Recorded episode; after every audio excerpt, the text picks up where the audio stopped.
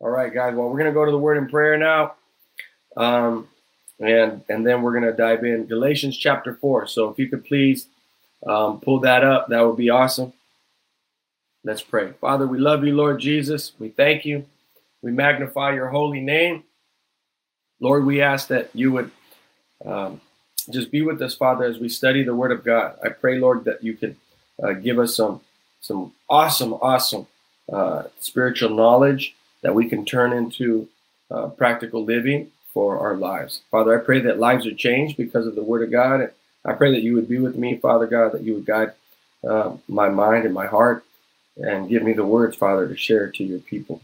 So, Father, we pray all these things in Jesus' name. And everybody said, Amen, amen, amen. Praise God. Welcome to the Bible study tonight at Mission Ebenezer Family Church, broadcasting straight to you from uh, my home right here in Long Beach um, in the book of Galatians, chapter 4, where we're picking up today. Um, I'm so thankful that I'm able to bring the word of God today. Pastor Traco um, was going to bring the word, but he had to stay late for football practice since the football season is starting up. Spring season here in uh, beautiful Southern California because of the pandemic. High school football has been pushed back. And so our Pastor Traco, who wears many caps, uh, contacted me earlier and said, Pastor, they messed my whole schedule up. I got to be out here with the boys. And, and so here we are, man. I'm ready to roll. Last week, I taught on Galatians chapter 3, and chapter 3 just continues right into chapter 4. So let us go to chapter 3 and let's begin in verse 26. It's at the very end of chapter 3. You're going to see that it rolls right into chapter 4. If you have a, a journal, if you have a notebook, grab your journal or your notebook. You might be able to follow along, take some notes and um, track with us so that you can grab what God has for you. It says, You are all sons of God through faith in Christ Jesus. For all of you were baptized into Christ, have been clothed yourselves with Christ.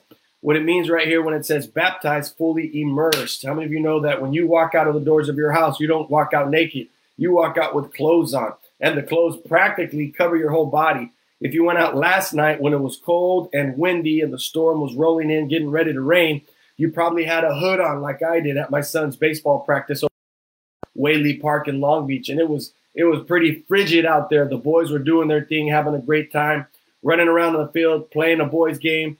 And um, and I tell you what, I was baptized in clothes, man. I was baptized from the head all the way down to my feet. I got home, my my toes were cold as icicles last night. I crawled into bed uh, shortly after 10 p.m.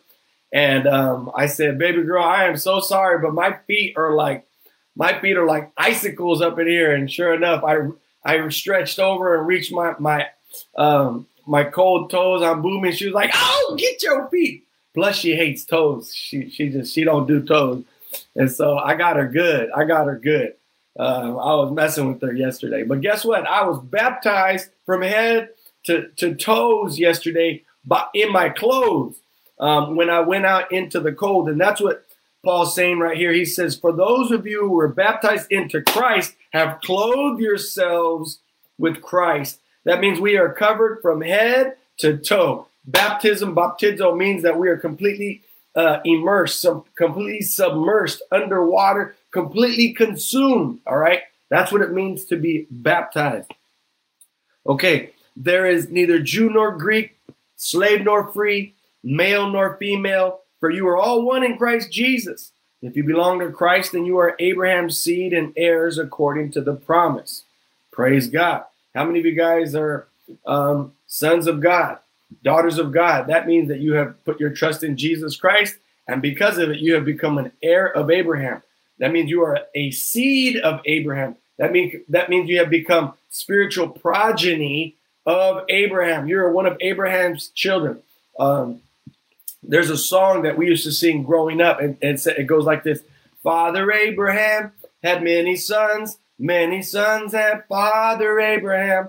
I am one of them, and so are you.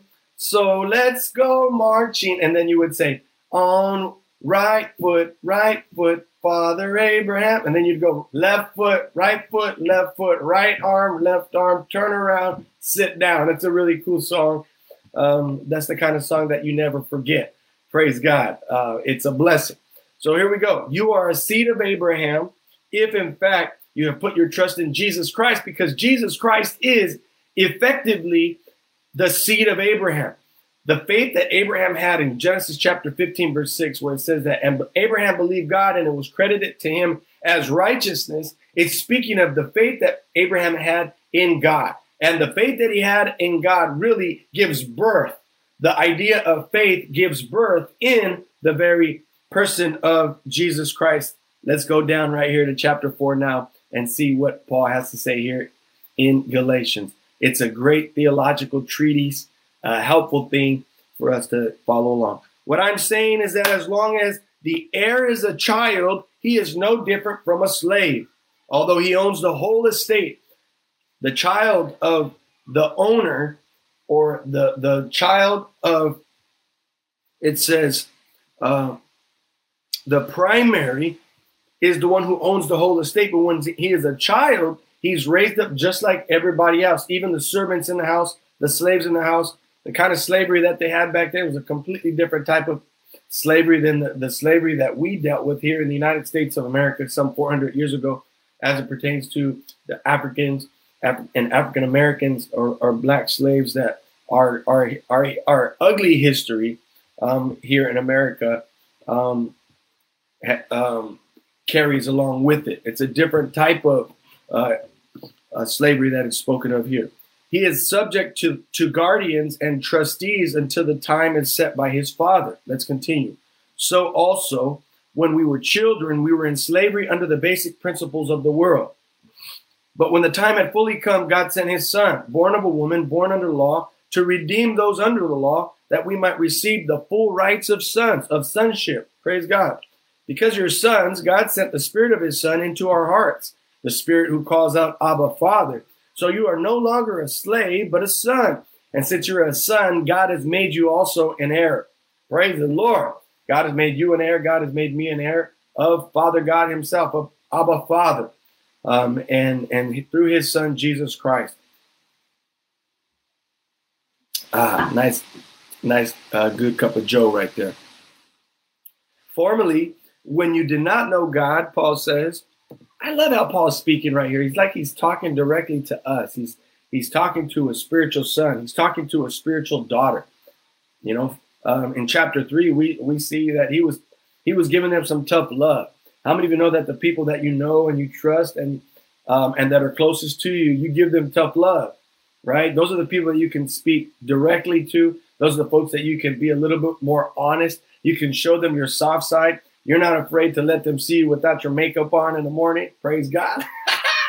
You're not afraid to let people come into your house and see what your house really looks like during the week um, when you, you have unannounced visitors. No, because you love them, you care for them, they're, cl- they're friends, they're family, and you really, really don't care. Right?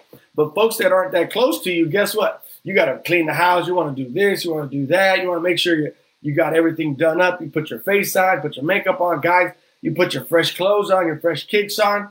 But you know what, folks that you really know, you can just be chilled, be who you are, and and that's what it's all about.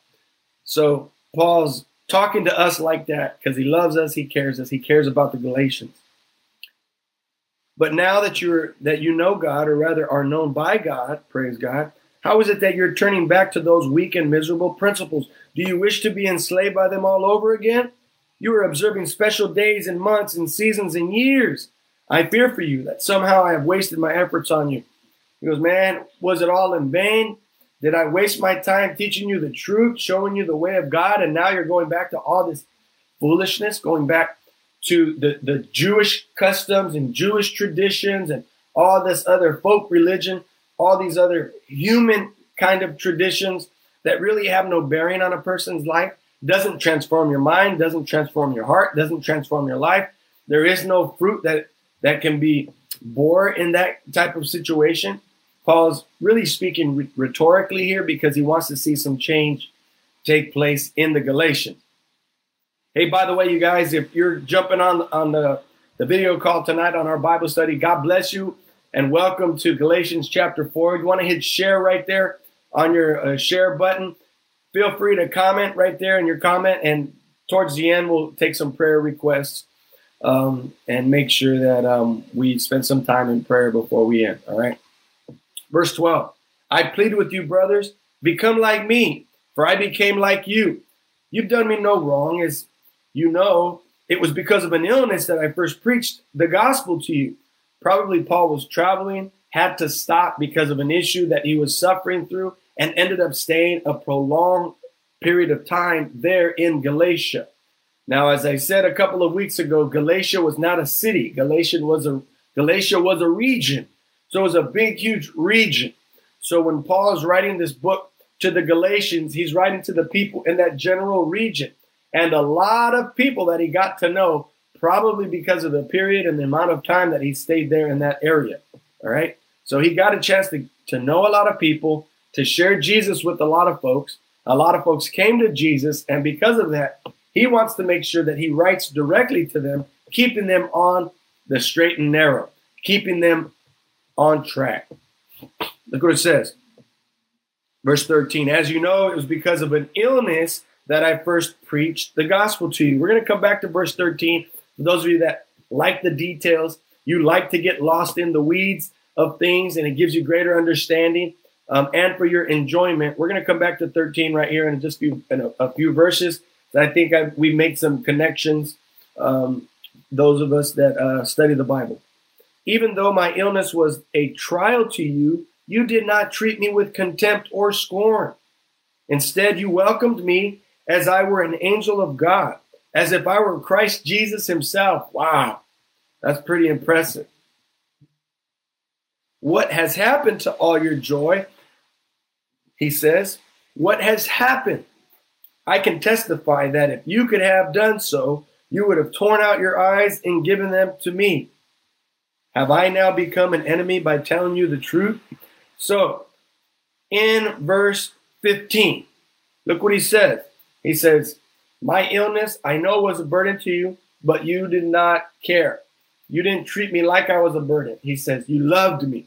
You cared for me. You looked out for me. You ran errands for me. You did the things that I couldn't do. You went to the grocery store for me, right? How many of us took care of people during the pandemic, right? Especially the elderly, protecting them um, from being exposed to anything and all things. We made runs for those, right?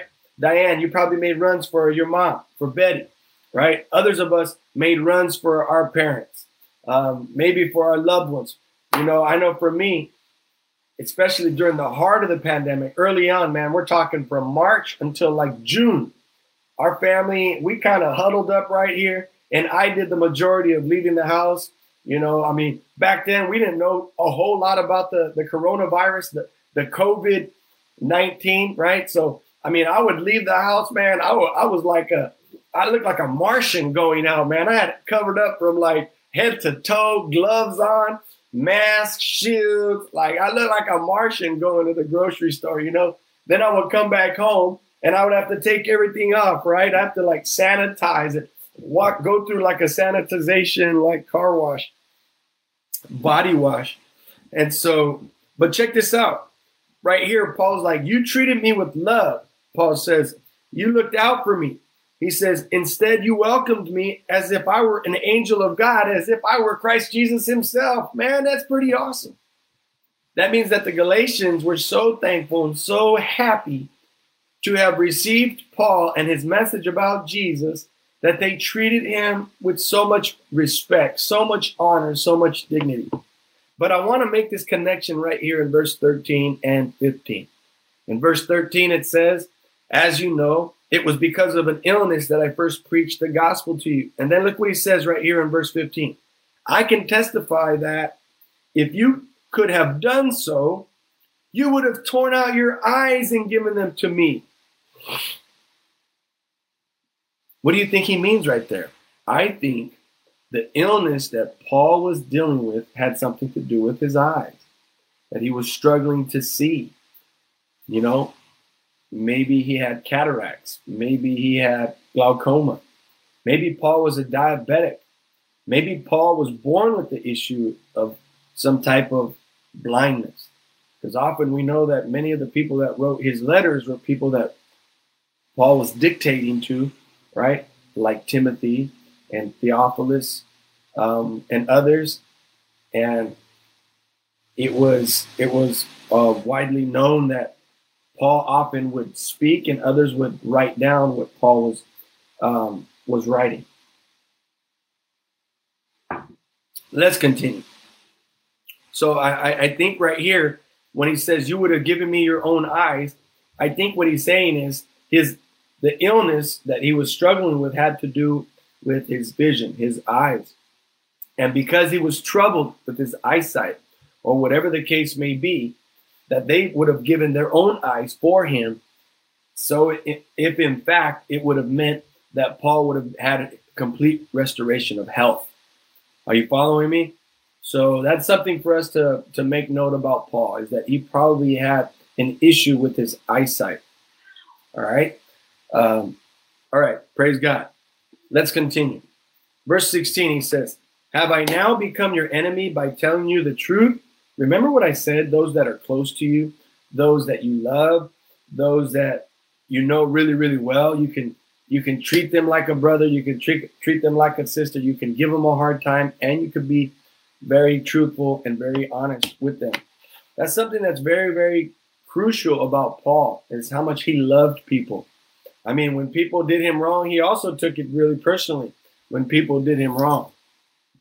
But nevertheless, nobody could ever fault him for how much love he had for the people that he raised in Christ, for the people that he raised in the Word of God.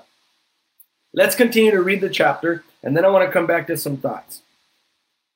Those people are jealous to win you over, but for no good. What they want to do is alienate you from us. He's saying those people, the Judaizers. Judaizers were, were Christians who were saying you needed to abide by the Jewish laws and customs and traditions of the Old Testament in order to be right with God, even through Christ Jesus. So they were trying to, they were straddling the fence. They weren't all in. And that wasn't right.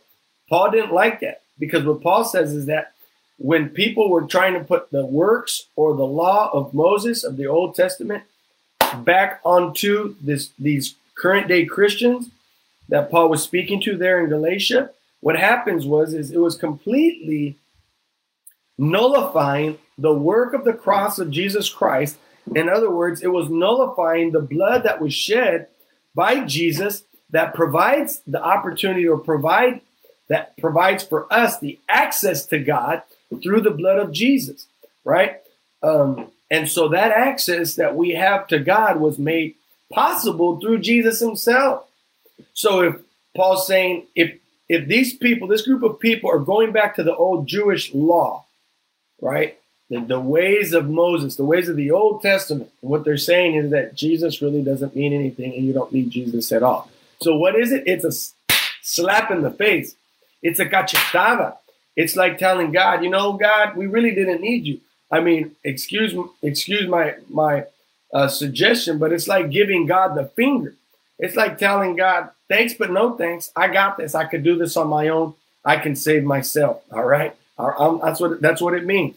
And so Paul is really zealous for that. Look what he says. It is fine to be zealous, provided the purpose is good, and to be so always, and not just when I am with you. He says, My dear children, for whom I am again in the pains of childbirth until Christ is formed in you, how I wish I could be with you and change my tone because I am perplexed about you. He was hot. He was heated. Tell me, you who want to be under the law, are you not aware of what the law says? For it is written that Abraham had two sons, one by the slave woman, Hagar, and the other by the free woman, Sarah. His son by the slave woman was born in the ordinary way, that was Ishmael. But his son from the free woman was born as the result of a promise, and that was Isaac. Hagar, the servant woman, gave birth to Ishmael. And Isaac um, was the son of Sarah, who was also um, the wife of Abraham, the true wife, or the, the son of the heir, the son of the promise and the true seed. These things may be taken figuratively, for the women represent two covenants. One covenant is from Mount Sinai and bears children who are to be slaves. This is Hagar. How now Hagar stands for Mount Sinai in Arabia and corresponds to the city of Jerusalem because she's in slavery with her children. But the Jerusalem that is above is free. The Jerusalem that is above. He's talking about the, the Jerusalem and Mount Sinai here on earth, on this earthly planet, is a false. Um, it's a false inheritance. It's a it's a falsity compared to heaven. He said that's why he says the Jerusalem, Jerusalem from above, the new Jerusalem. It's by faith and not necessarily here by flesh. But the Jerusalem that is above is free, and she is our mother. For it is written, Be glad, O barren woman, who bears no children. Break forth and cry aloud, you who have no labor pains, because more are the children of the desolate woman than of her who has a husband. Now you brothers, like Isaac, are the children of promise. At that time, the son born in the ordinary way persecuted the son born by the power of the Spirit. It is the same now. But what does the scripture say? I love how Paul always goes to the scripture. Get rid of the slave woman, according to Genesis, and her son, Ishmael, for the slave woman's son will never share in the inheritance with the free woman's son. Therefore, brothers, we are not children of the slave woman, but of the free woman. All right, so the thing, hey, God bless you, Annabelle. Great to have you on the call tonight. God bless you, Christina. Praise the Lord. Well, guess what, guys? The way Paul was speaking to them right here was someone like a father who speaks in truth to their children. All right, let me break it down for us tonight. As a father, my job is to speak the truth to my kids, Elisha, Judah, and Lola. My job is to get them prepared and ready for what's out there in the world. Now, if I coddle my children and if I don't tell them the truth, if I don't point out the mistakes in their lives, if I don't correct them when they're wrong, and I just let them go on doing whatever they want, let me use the analogy of sports. If I don't point out the, the things that my, my, my kids are doing wrong in their sport, and then I say, hey, you're doing great, keep it up. Oh, fantastic, son. When in fact, they really are not doing very good at all. They really, they're really, they really suck. Guess what? They're going to have this, this uh, misconceived notion or idea about themselves. They're going to go out, out from this place from, from my care into the world, compete thinking that they're the stuff. And then guess what? They're going to have their backside handed to them on a platter. In other words, if I'm not truthful with my kid and say, hey, son, really, bro, you're like at this level, but the competition is up here. You need to work so that you get to this level. And these are the things that you need to do to get to that level. That's what I owe my sons or my daughter that's I owe that to them to be truthful to them so that they know what it takes in order to get there. And Paul's doing the same thing.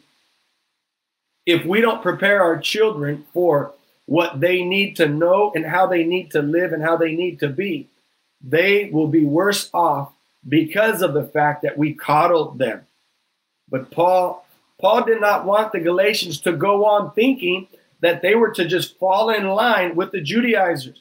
Paul didn't want to go on, watch this, thinking that they needed to espouse bad doctrine, bad theology. And guess what? There was a lot of people this last year during the pandemic that were spouting out bad doctrine, bad theology, looping people in, trying to preach a, a different gospel from the pulpit trying to preach an, uh, an American gospel, trying to preach a political gospel, trying to preach a, a nationalistic gospel. But guess what? That's not what Christ has called us to. So sometimes we, people who are called by God, who have received the Spirit of God, as Paul says right here, because you are sons, God sent the Spirit of His Son into our hearts, the Spirit who calls out, Abba, Father. So you are no longer a slave, but a son. Since you are a son, God has made you also an heir. So those who truly have the Spirit of God and the Holy Spirit are not going to get swept away, you guys, with all these this strange fire. People burning strange fire out there in the name of God or in the name of Jesus, or trying to simply call people unto themselves just to garner a following, just to try and say things that tickle people's ears. But guess what? No, every now and then, a pastor has got to come in like Paul, a spiritual father, and he has to tell the truth. He's got to say it and say it right to make sure that people don't get lost in the shuffle. So he must have had a really strong relationship with them, right? In chapter three, last week, he says, You foolish Galatians. In Spanish, he says, Galatas torpes. I taught the Spanish Bible study last week. He says, Torpes. He's like, he's like, you fool. He's like, hold up, stop, time out. I got a kick out of that one, man. I got a kick out of that one. So, one of the things that I wanted to bring up is this if we do not speak the truth, then guess what? There are lives at stake. Because ultimately, when we speak the truth, truth gives birth to light, and light gives birth to life. So when we speak the truth about God and about Jesus Christ, what's at stake is the salvation of others. The salvation of others. True repentance in the name of Jesus Christ. You know, there's a there's a there's a, a false doctrine going on out there that, you know, you can live however you want. You can um, do whatever you want. God's a God of love, which is true. God is a God of love. And Jesus represents love. Yes, that's true. But if you read the Gospels, and I want to encourage, I want to encourage all of you guys to go ahead and read the Gospels. You'll see that Jesus' first message that he preached. You can go to the book of Mark, you can go to Matthew, Luke, John. Jesus preached a message of repentance. And the last time I checked, repentance was for the forgiveness of sins. And repentance means that we turn from our old way of life, the way of life in the world, and we turn the other way. We recognize, we confess our sins, and then now we move towards God. We move towards truth. We move towards Jesus Christ. So Jesus isn't just this God of love who is just going to come in and forgive all and just say, hey, keep living how you're living, keep doing what you want, whatever makes you happy, whatever, you know, um, tickles your fancy, right? Whatever, whatever tickles your ears to make you feel good. All right, let me talk about this for a moment.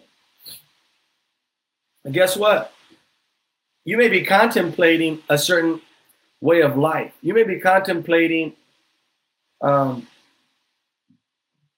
the different things in this world that Bible calls and just just flat out calls sin. And what is sin? Sin is the thing that separates us from God. It's the thing that distances us from God. So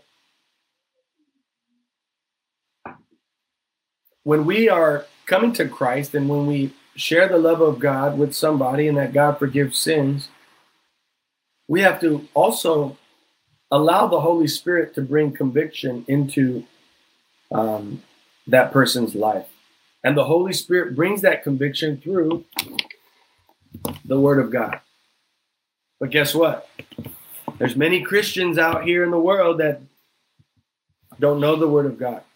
They don't want to know the Word of God. That's the reason. That's the problem. They simply want to um, hear what they want to hear. They want to take what they what they like and get rid of what they don't like, and that is um, not what God is calling us to do. Um, I see what what Yenny put right here. Everybody wants to validate their feelings.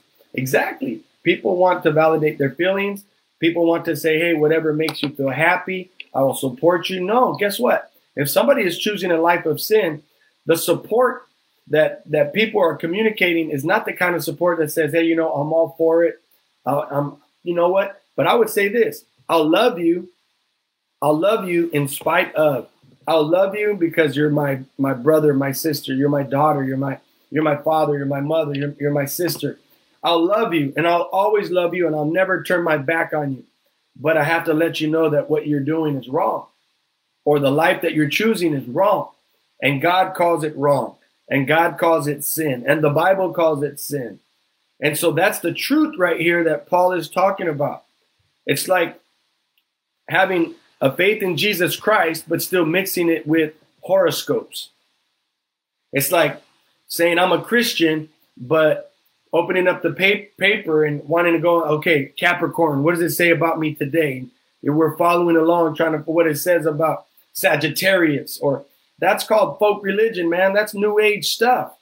And that's not the word of God. We cannot, we cannot be start blending different folklore, different religions, different beliefs into one. There is no creative power or source in the universe that you're going to worship. Don't worship the sun.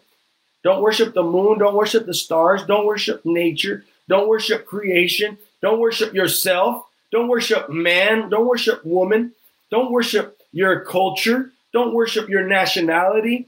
Don't worship any, don't worship sports. Don't idolize these things in the world that people are idolizing. No. We worship God and God alone. Follow Jesus and Jesus alone. Let the word of God speak to our hearts, like Paul is saying right here, so that our lives can bear fruit. Amen. So that our lives can bear fruit. So when we communicate truth, you guys, it saves lives. It saves lives. It truly does. It saves lives. Asking the hard questions to people that you love can save their life. It can save their life. It can save their eternal life. It can save their salvation, even if that sounds a little funny. People that have once saved, that have invited Jesus to come into their life, that have trusted in Jesus, but guess what? Are turning away from Jesus, turning their back on Jesus, and no longer trusting in Jesus, but trusting in themselves. Right? What does Proverbs chapter 3, verse 5 says? Trust in the Lord with all of your heart and lean not on your own understanding, but in all your ways acknowledge Him. Who's Him? God. Through the Word of God, acknowledge Him and He will direct your paths. Other versions say He will make your path straight. Right? Praise God. So I hope the Word of God is is starting to form tonight. It's starting to build into something that we can we can touch and we can hold on to. Now, if truth brings life and life is converted into souls, right? Right? If the, the physical metaphor, if my daughter's running into the street, right? My four year old, she runs into the street like the other day. We were going to Nordstrom Rack Monday on my day off. I had a couple of gift cards still for my birthday back in January. And I said, Come on, Lola, come with me shopping. Um, I was in, I'm gonna I'm gonna buy her some lip gloss or something right there at the checkout line. You know, they have all those little trinkets right there at, at Nordstrom Rack. Y'all know what I'm talking about. All y'all sisters out there know what I'm talking about. And I, I say sisters, and I know some of you brothers like to shop too. I know my boy Will likes to shop too, but but but guess what? I looked around, man, in the Nordstrom rack, and I was the only brother in there, man. I was the only guy. I was like, Lola, man, I'm the only daddy up in, up in this piece right here. she started cracking up, and she was trying to take all the lip gloss. She was trying to take all the goody pins. She was like, Daddy, can I get that? Daddy, can I get that lip liner? Daddy, I didn't know. You're too little for that. You ain't grown yet, little one. Um, it was cool. I ended up buying her an eight dollar little can of lip gloss. Man, um, I don't know what I did. I must love her a whole lot. But anyway, we were walking across the street right there at, at Nordstrom Rack. We looked both ways, and right as we were crossing, guess what she did? She pulled her hand out of my hand, ran back, across the parking lot. And luckily, there was a UP, uh, a FedEx truck that was right there, who they were parked and everything like that, and there were no cars coming back and forth. Thank God. But they know that cars try to come around them when they're parked, bringing in deliveries back and forth. As soon as she pulled her hand from mine and ran back across the parking lot, he hit the horn, doo doo. And as soon as he hit the horn, doo doo, guess what it did to Lola? She went, she jumped and froze, and I went and scooped her up I brought her into me. She was like, She didn't say nothing. She was gasping for air. She held her breath. I got my Lola. I put her back on the ground. I walked into the store right there. I didn't care who was looking. I didn't care if DCFS was up in that piece. Y'all know what I'm talking about? I didn't care if Child Protection Services was up in there. Don't don't try to call no Child Protective Services on me now. Come on now. But I pulled over to the side right there at Nordstrom Rack and I said, "Now, Mija, you don't." And she looked at me, and I could see her eyes were as big as a basset hound, like that, and I could tell they were about to just droop and just start to cry. And I just gave her a little pop, not hard, just right on the booty. It didn't need to be hard. She was already shaking up, but I wanted her to just just a little tap on her behind. And she started crying. She just let loose. And she didn't cry because I tapped her on her butt. I want her to remember the little tap from my hand on her butt because I corrected her and I had to let her know the truth. She can't be pulling her hand from mine when we're walking across the street. She's going to get hurt. She could lose her life by doing something like that. Well, guess what? If we don't let people know the truth, about Jesus, about sin, about their sin, about their lifestyle, about the way we choose to live, about our worldview, guess what? People can lose their salvation over it, man. It's life and death stuff. Life and death.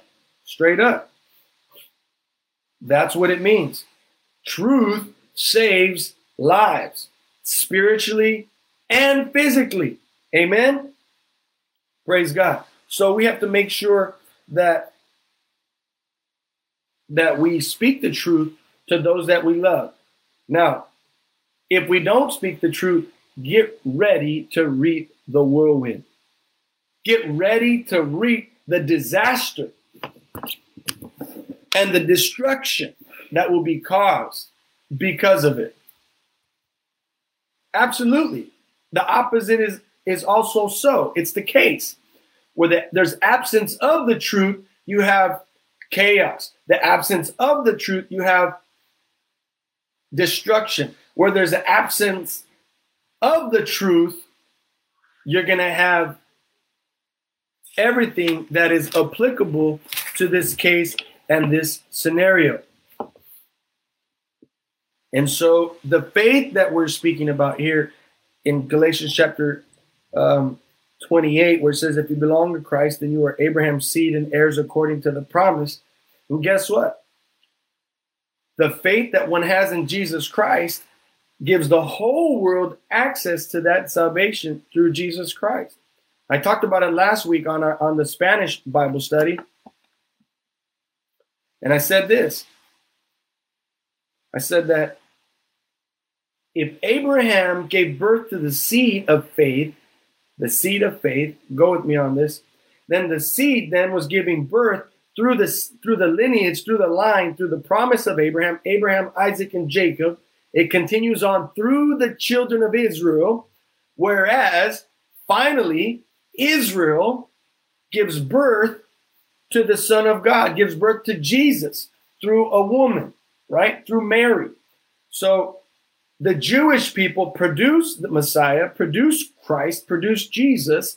So, in other words, the law of Moses that was handed down and useful for a while, for a moment, served as an incubator, developing in the womb of God and in, in the womb of the people of Israel this, this Christ, this Messiah, everything that Jesus is and everything that God is for the world, Jesus represents to us all. Boom. And that's why God wanted to use the Jews, not so that they would become an ethnocentric people, not an, an inward focused nation that was closed off to the world, but they, they needed to recognize that God wanted to use them to redeem the world. So we need to pray for Israel. We need to continue to pray for our Jewish brothers that they would come to know Jesus and know that they're the root. They're the root. They were the womb, right? but they must first recognize that the faith of Abraham that they both they both believe and and that we believe was in fact the same faith in the seed of Jesus Christ that we have recognized as Messiah. Not that there's going to be some other Messiah or some other Christ that's going to come at some other time. Now we're coming up, uh, uh, we're coming upon Easter here in a few weeks. Can you believe it? It's right around the corner where we celebrate the true Christ, the true Messiah, the Son of God, who is Jesus Christ of Nazareth. He was a man, fully God and fully man. But guess what? Some people didn't recognize that Jesus is the Christ. And so they're still expecting some other Christ or some other Messiah. But we know that the Son of Man died a sinner's death upon a cross, paid for your, your for your sins and mine, and gave us access to the heart of God by that one man who died on a tree. And praise the Lord. That man who died on the tree is Jesus.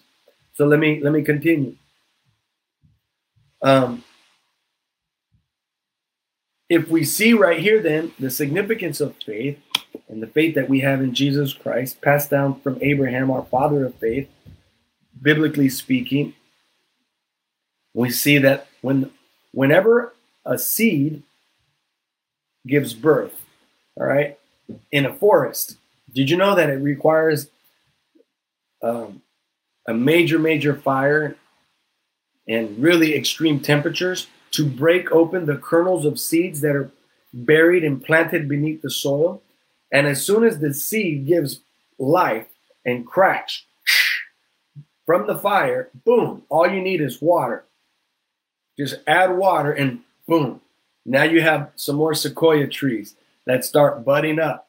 And I love when you go to Yosemite, you go to the Sequoia National Forest.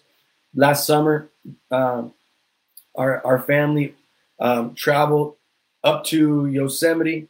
And when you go for your hikes up there, you can see where forest rangers and people that are taking care of the forest and um, the, the reproduction of these trees, they actually have markings around these baby sequoias that are two, three, four, five, six feet. They're little little shorties just barely starting to sprout and grow, but because they don't want them to get trampled on, they want to make sure everybody stays on the walking path there in Yosemite. But then they they'll have a fencing around those baby trees so that nobody would get close, nobody could uproot them, nobody could transplant them, nobody could dig them out, but so that they can remain um, as as a true domestic um, and natural uh, trees of those forests so that they germinate right there in their their native soil and give birth right there and bring forth life uh, life and it, it's the same way whenever that seed is born it gives birth to life and that's what happened when jesus christ was born in man that it gave birth to life. And I praise God for that. So, finally, what I'd like to say um, about this this problem, this paradox that Paul is is talking about in Galatians chapter 4 between the faith of old and the faith of new. How do you hold the two in balance? Well, I'd like to proffer that we don't completely throw the baby out with the bathwater. You give a baby a bath. You don't throw the baby out with the bathwater. You drain the water, the dirty water, and you take the baby out. In other words, you take you take what God wants you to keep and to hold on to, that precious child, that precious baby, and you get rid of all the stuff that doesn't match. So so guess what? with regards to the law of Moses, there's a whole lot that's in the Old Testament that is from the law of Moses or the Torah. And not all of it is bad. Not all of it, a lot of it is good. We get the Ten Commandments from the law of Moses.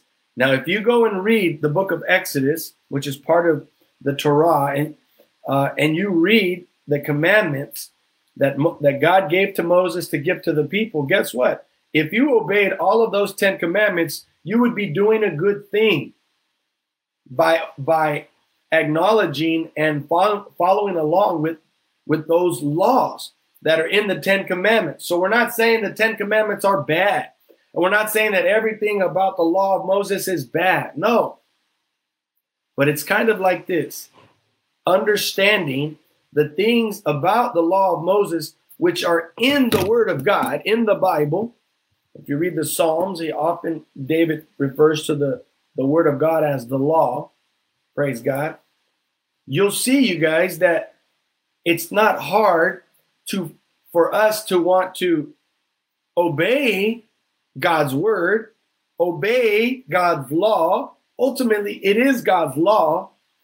It it doesn't become something that that is hard for us to do because of how much we love God.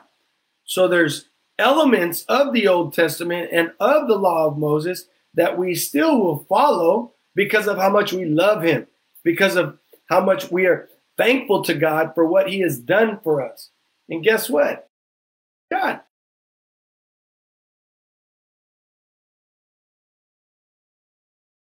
Praise God life? No, but it will make life a whole lot better by not committing adultery, by not committing murder, by not um, being covetous, by not using the, the Lord's name in vain, by not stealing, right? By uh, recognizing all of those great things. But guess what? It also said, Thou shalt keep the Sabbath, right? And that's where you start splitting hairs, right? We know that the Pharisees and, and those early um, New Testament followers of Christ, they were struggling because the Pharisees who would keep the Sabbath, they were um, they were coming down hard on Jesus because Jesus was preaching and Jesus was healing people on the Sabbath, on the day of rest. And they considered Jesus healing the sick as work. So they said Jesus was breaking the law of Moses, whereby committing sin against God because he was giving people um, life and liberating them from the old the old way, the old law. Instead, Jesus was directing them to a, a new and true relationship with God Himself. So finally, we see here, I love what it says in verse 16 of chapter 4. We're going to start wrapping up right here. Have I now become your enemy by telling you the truth? No. You don't become enemies of somebody when you tell them the truth. And neither was Paul. It was out of love, right? He's saying, No, I'm like your spiritual father, that I'm sharing with you these things about walking closely with Jesus, accepting and embracing the fact that we are heirs of Abraham, we are the seed of Abraham, we are the, the heirs of, of God Himself through Jesus Christ, our Lord. And so um, I'm thankful for the freedom that I that I have in Christ Jesus. I am thankful that I am liberated from uh, the bondage of the law. Um, you know, things like circumcision that for the Jews were like, woo, that was like their sign. That was like their stamp. That was like their initiation, having to get circumcised. And they were telling um, new Christians, you know, Gentile Christians that they had to get circumcised. That's crazy. That's to be a Christian, a true Christian. There's people out there that are Uh, and now go with me on this. There's folks out there that are saying that Jesus is not the real name of the Son of God, it's Yeshua. Well, we know in Hebrew his name is Yeshua. But don't let people turn it into a doctrinal or a theological or a salvific issue or argument. You're not going to miss the boat. You're not going to miss the train. You're not going to miss the flight if you call Jesus Jesus and you don't call him Yeshua. You're going to hear people try to start pushing all this new type of Christian teachings or doctrines, and um, they don't want to refer to, to the Lord as Lord. Um, they only want to use the Old Testament words. Well, hey, guess what? If they want to use Old Testament words like Yeshua or Adonai um, and things like that, praise God, let them. But don't let anybody tell you that because you say the name of Jesus or because you use the word Lord or anything like that, that you're somehow wrong or you're somehow false. Don't start buying into all that that um, that type of doctrine that people people jump onto something new and then they they they they feel like um, they have some kind of badge of honor or they have some kind of one up on people. It's kind of like speaking in tongues, you know.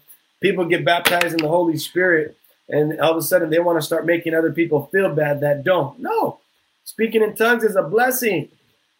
Guess what? You don't have to speak in tongues to go to heaven. All you need to do is put your faith in Jesus Christ. Speaking in tongues is a blessing and it is a useful tool for the believer. And it's something that I do believe God wants everybody to, to be able to have and experience and, and to be able to, to pray with. But guess what? It's not going to get you to heaven. Surely doesn't make you better than anybody else either. And neither will having some quote unquote enlightened understanding of God or relationship of Jesus Christ or some new form or shape of Christianity. No, just stick to the word of God. Keep it simple. Let's keep following Jesus. Let's have our hearts and our lives restored to Jesus Christ. Let's be equipped to share the, the gospel of Jesus Christ with the world. And let's go into the world impacting it for the Lord Jesus Christ. Amen. Amen. Amen. Well, I told you I wanted to leave some time to uh, lift up some prayer requests before we close tonight. So I just wanted to see if you guys have any prayer requests that you want to pray for before we, we end in a word of prayer. Hallelujah. Let's see here. Um, oh, I see my wife. I think she's uh she was writing as Mission Ebenezer. She says, I'm hearing this story for the first time. yeah, that just happened uh, the other day. Let's see here. Praise God. Praise God. You got any prayer requests? I'm just scanning. Okay. Sister Stella. Sister Stella says, pray for my anxiety um, and my prayer and my family. Let's pray for Sister Stella, um, longtime member and family of Mission Ebenezer Family Church. Stella, God's just getting started with you and your family. Keep growing and walking with Jesus. Let's pray. Father, we lift up Sister Stella right now. We pray that you would um, just give her uh, peace in her heart, Lord God, that she would be anxious for nothing, Lord, but she would truly learn to, to turn to you, um, Father. And I, I just I encourage Sister Stella to to continue to read the Word of God on her own, because I know that for me, reading the Bible gives me peace. It soothes my soul, it's comforting, but it's also power, it's authority, and it's life when the Word of God goes down into the deepest parts of my life. And so, Father, I lift up Stella right now. Um, Father, perfect love casts out all fear. So I pray that she's a recipient of perfect love right now. Also, Stella, let me uh, just pray this over you right now. Be anxious for nothing, but through prayer and supplication with thanksgiving. It just means anything that you ask of God um, with with prayer and supplication and in thanksgiving, let your your request be made known unto God, that the peace of God, which surpasses all understanding, shall guard your heart and your mind through Christ Jesus our Lord. So I pray that with your heart you're thankful and you go to the Lord bringing all of your prayer requests, all of your worries, all of your all of your burdens unto the Lord. The Bible also says, um, it says, "Seek ye first the kingdom of God and, and His righteousness, and all these things shall be added unto you." Matthew chapter six, verse thirty-three. And in that portion of Jesus' Sermon on the Mount in Matthew chapter six, he's speaking to worry. He is speaking to anxiety. He is speaking to the problems and troubles of each day. He says, doesn't each day carry with it problems of its own? So what good does it us to worry about our problems of tomorrow? And so don't worry about anything. Everything is in God's hands, your life included, your family included. Don't worry, don't stress about your children. Put them in God's hands. Your grandchildren, put them in God's hands. The best thing you can do, Stella, is raise them in the ways of God. The best thing you can do, Stella, is bring your family to church. The best thing you can do is be at church on Sundays, be in the house of God. You got nothing to worry about. You don't got to worry about the COVID 19. The best thing you can do is be in the house of God, Stella, be in the Word of God, be in the house of prayer, and God will begin to remove all of those anxieties from your life and build you up in the name of Jesus. Hallelujah. That is life for today for you, my dear sister. We're praying for Sister Diane Para, who says, her mom is getting her, uh, got her second vaccination today, so we thank the Lord. We cover Sister Betty right now in the name of Jesus, asking, Father God, that you would not allow her to suffer any uh, side effects, Father God. No fever, Father. No soreness, Father God. Uh, no wooziness, no dizziness, Father God. No fever, Lord God. We come against any um, symptoms because of the, the second round of her vaccination. We thank you for the vaccination. We thank you for modern medicine, Lord Jesus. And we combine and couple, Father God, science with faith, believing, Father God, that it's the ingenuity and the creativity of mankind that is the gift that you have given to us. And so we thank you, Father, for the brilliant minds that you have given to us. Just let us not worship our mind and let us not worship science. Let us put all of our trust in Jesus Christ our Lord. Will Rizzo says he is asking for clarity and discernment. The Bible says that if any of you lacks wisdom, ask wisdom of God and he shall grant it to you according to the book of James. Hallelujah. The Bible also says in the, the, the multitude of counselors, Brother Will, there is wisdom, there is discernment. Also, we read in um, the book of uh, Chronicles and Kings where Solomon um, is being really anointed by God he has a dream.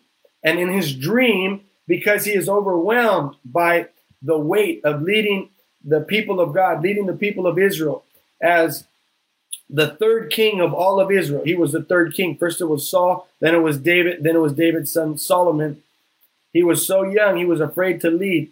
And what he says was that in the middle of his dream, God came to him and he says, uh, Solomon, what is it that you ask of me? And Solomon, instead of asking for the riches and wealth of, of all the earth, he says, just give me wisdom and discernment um, because I am young um, and leading your people is such a, a large task. I need your wisdom. And God said, because you have asked for wisdom and discernment, I shall grant you all, all things as well. And so, Will, our prayer for you is that you seek God, His discernment, His wisdom, that you receive it in Jesus' name. Go to the Word of God, ask the Holy Spirit to give you the gift of general discernment and general wisdom, which is one of the things that I believe that I've been blessed with. And I believe it's a gift from God and a gift from the Holy Spirit. And it's, developed through a life of prayer. It's developed through a life of, of observation, reflection, and trust in Jesus Christ and not in the things of man or the things of this world. Hallelujah. Hey, if you want to connect to our church, the Great Mission Ebenezer Family Church, go to our website, www.missionebenezer.org. Hopefully, one of you guys can write there in the comment box our website. You can also find all the details for our Nehemiah project. We'll be sending an email shortly to everybody. If you didn't get the, the packet this past Sunday at church, you can download the Nehemiah project packet, the pledge card, pray about how you can contribute and be a part of us raising the full $100,000 that it's going to cost to, to uh, renovate and refurbish our worship center there at uh, 415 West Torrance Boulevard in Carson, California. Um, our five and a half acres, um, which we call our campus that is dedicated to the things of God. Amen. God bless you guys. Have a great Wednesday night. I can't wait to see you next time. God bless.